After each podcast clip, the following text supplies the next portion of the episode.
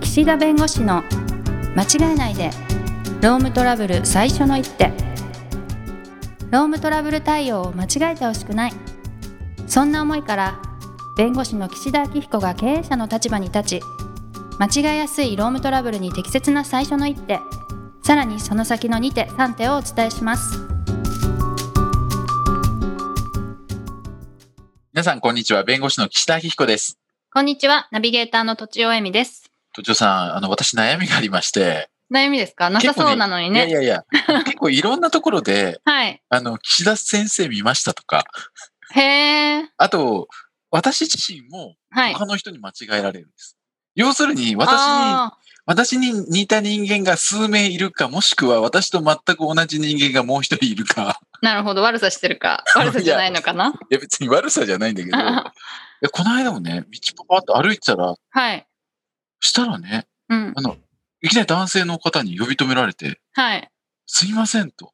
はい先ほどのうん、山脇さんですよねみたいな言われたの。 うんえ、先ほど のってあったばっかりなのに間違えるかみたいばな っか。へーえーみたいな確かに山脇、な名字はあんまり関係ないんだけど、名字呼ばれたの誰誰か山なんとかさんって。はいはい。いや違うじゃない。うん。だから僕に似た山なんとかさん、しかも先ほどのだかうん。近くに接近してたんだ ら。。もう、ほやほやの 山なんとかさんと私似てるのようーん。で昔このラジオでも言ったと思うけど、裁判の場でね、ああ、はい、裁判所はでい。待ってたら、労働組合の人が、うん。なんか記者のなんとかさんですよね、みたいな。ああ、はいはい、あった ね。違う違う、記者じゃ ない、弁護士だし。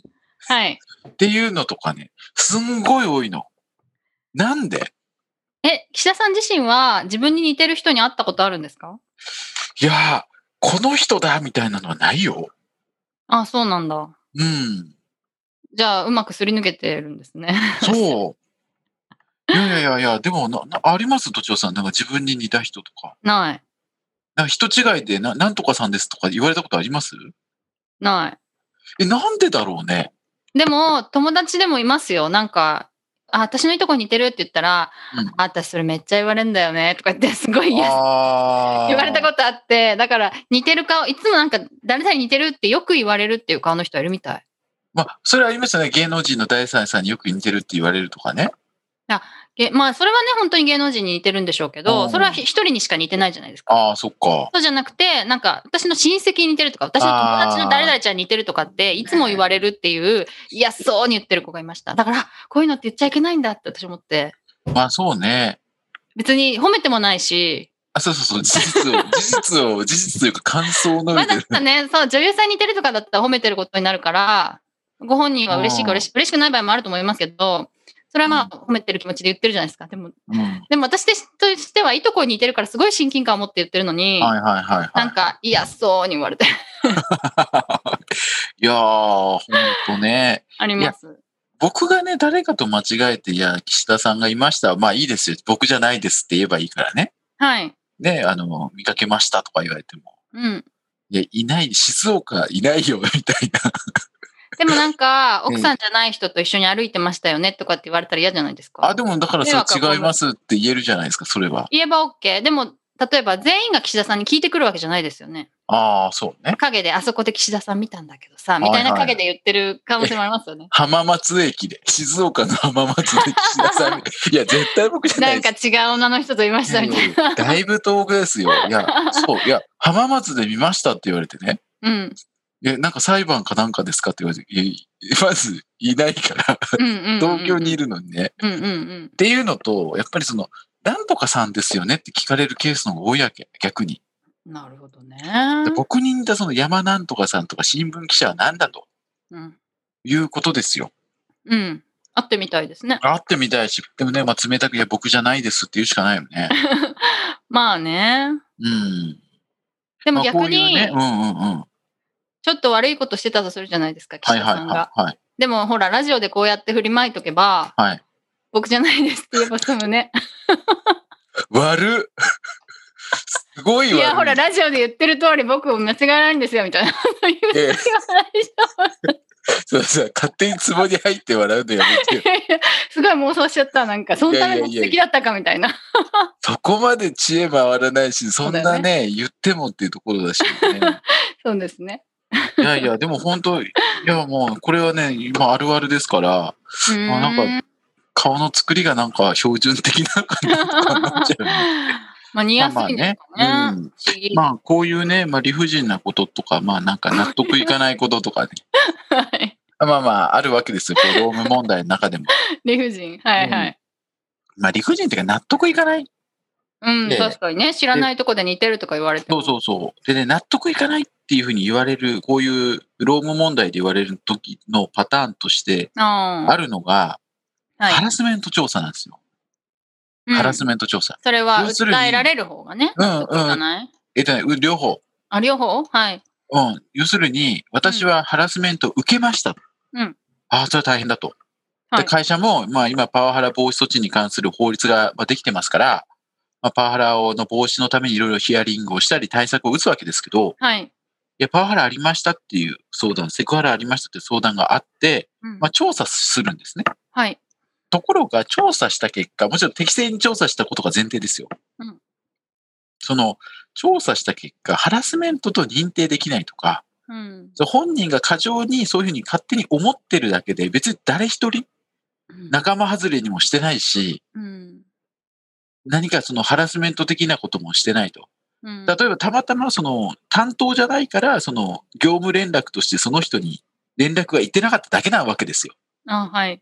だって別にあなた担当じゃないから、確かに同じ部署だけどやってる人にしか送ってないと。うん。でもそれがなんか自分だけ連絡をよこさないとか情報をなんか隠されてるから、ハラスメントなんですとか言われてもね、違うじゃないですか。えーなるほどね。はい。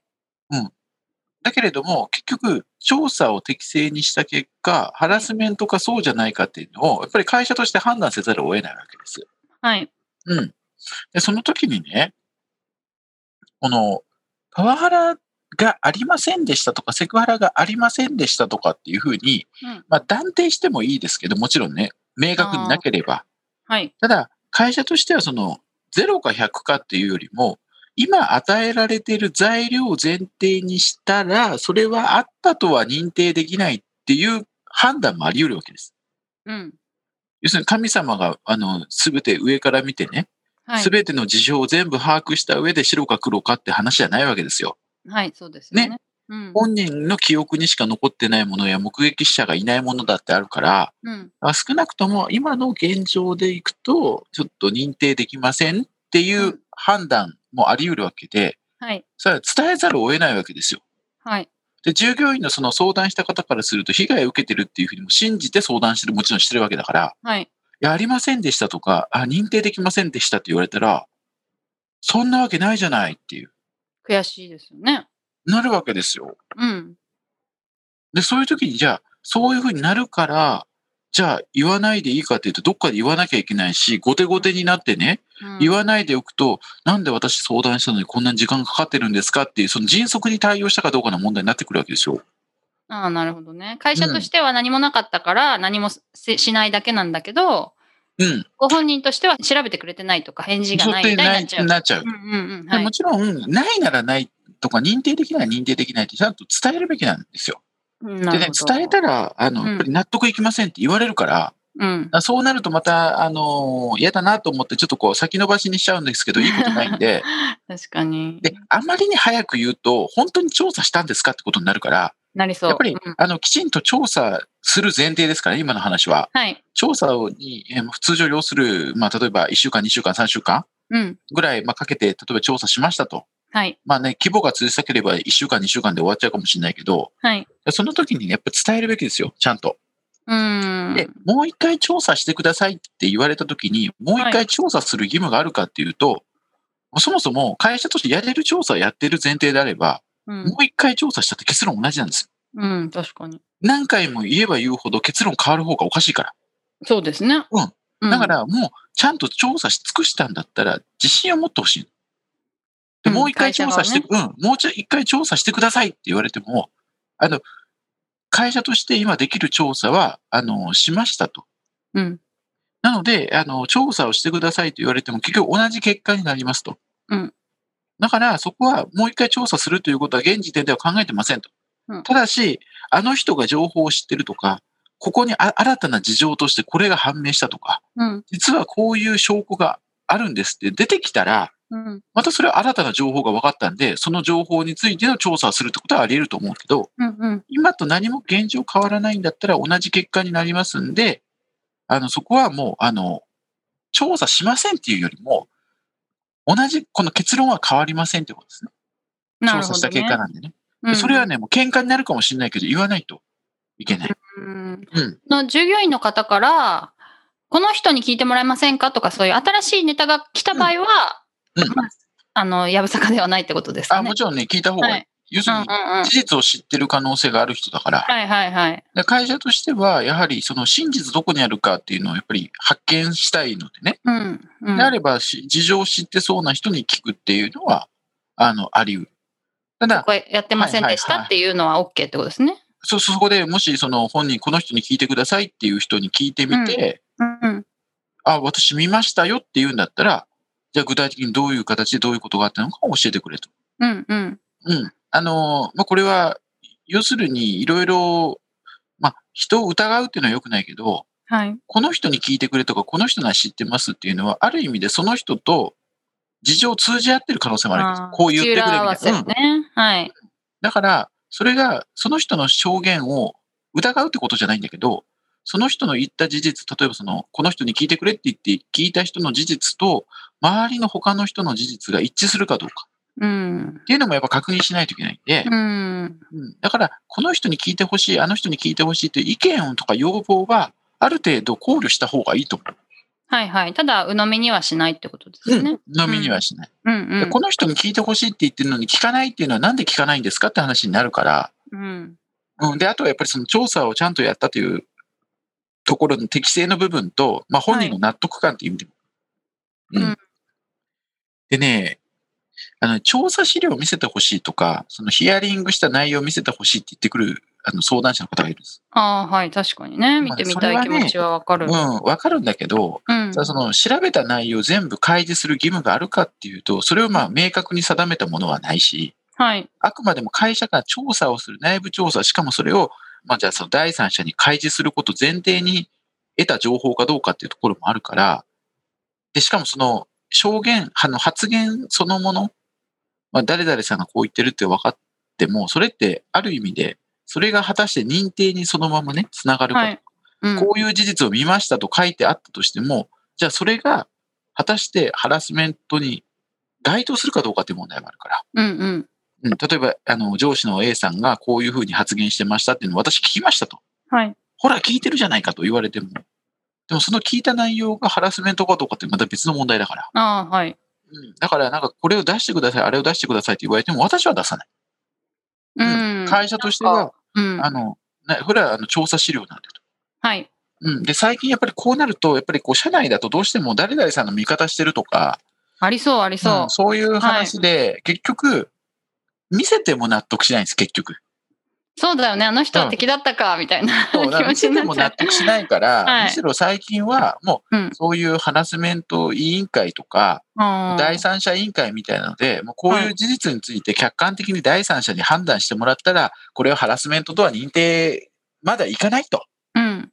ただ、まあ、あの、こういうことは望ましくないんで、職場環境を良好に保ちましょうみたいなアドバイスとかはい意見がもらったんで、うんうん。まあ、それも含めて会社としてはこういう判断しましたみたいな形で、まあ、第三者委員会じゃないけど、そういうものにお願い、まあ、だからそういうところに弁護士がね、はい。意見を書いたりっていうことも、まあ、機会としてはね、ないわけじゃないんですけど、うん。ただ、まあ、どちらにしても、その、まあ調査資料の開示については、私は否定的かうな。ん見せてね、なる見ほせどてね納得するってわけじゃないし、余計揉める。うん。でも、はいもちろんヒアリングメモとかちゃんと作っとくべきです。裁判になった時に、あー何はがい。うん、何月何日に誰々さんにこの件でヒアリングをして、まあ、まずあの何を言っても不利益な取り扱いしませんと。だから真実を教えてくださいみたいなこともちゃんと本人に説明した上で、うん、うんうん。ヒアリングを開始しましたと。なるほど。で、結果こういうことをまあ言ったみたいなの過剰書きだったり、そういうのまとめていただきたい。それはうんいつか裁判で使うから。はいはい。うん、だけ録ど、録音とかもした方がいいんですかあの、ヒアリングの時に、あの、目撃者に聞くときに録音はあんまりしないから。うん、そこまではいらないうんん、ですだけど、まあ、記録残すために録音も取らせていただきますっていうのは別にあのやってもいいと思いますけどうね。んうん。でもメモが必須ってことですそんなね。メモがあった方がいいですね。はいまあ議事録、後でうんだから、そういうものは作っていただいた方がいいかなと思いますし、はい。ただ、開示は、まあ、するかどうかっていうのは。だってそんな、いや、そんなやましいものだからね、やましくないんだったら見せろと。うん。やましいから見せられないんだってなると思いますけど、いや、でうもんそれは、そもそも開示するように作ってない。うんこ。れは会社の調査の資料なんで、うん。別にそれを皆様に、あの、その相談者の方に渡すものじゃないからっていう。うん。っていう感じで、まあ、揉めますけど、毅然と対応すると。はい。そうです、でもう調査しないとか、もう結論変わりませんって、ちょっと、まあ、向こうからするとショックな言い方だから、うん。うまくそこは言葉を上変手えにて、。はい。うん今、今の情報だけだと結論変わらない とか、今、分かる範囲では聞いた結論はこうなんでと。はい。はい。っていう形で言ってもらはい。 う。もしなんか、他に思い出したことがあったり、なんかこの人は知ってるとか、そういうのがあったら教えてほしいと。なんかいいです。こっちも知りたいわけですから。うん真実何があったか。だから教えてほしいから情報くれと。うん。そういう姿勢で、いや、本当裏を返したら、いや、その新しい情報がないともう調査しても結論変わんないし、調査しないよって言ってるんだけど、うんそういう言い方するとネガティブだから、うん。うん。僕たちも知りたいから、うん。情報があれば、うん。 はい。この辺ですよね。そうです言い方ね。一つでね。コミュニケーション能力がね。はですい。ね。うんうん。まあ、ということで、まあはい、こういうこともいろいろありますが、はい。あの、4月以降もまたね、頑張っていきた いなって。こう急いうまな、とめ。 急なまとめ。はい。はい、ということでまたよろしくお願いします。今はい日この辺にしたいと思います。ありがとうございました。ありがとうございました。今回も番組をお聞きいただきありがとうございました。ロームトラブルでお困りの方は、ロームネットで検索していただき、柿椿経営法律事務所のホームページよりお問い合わせください。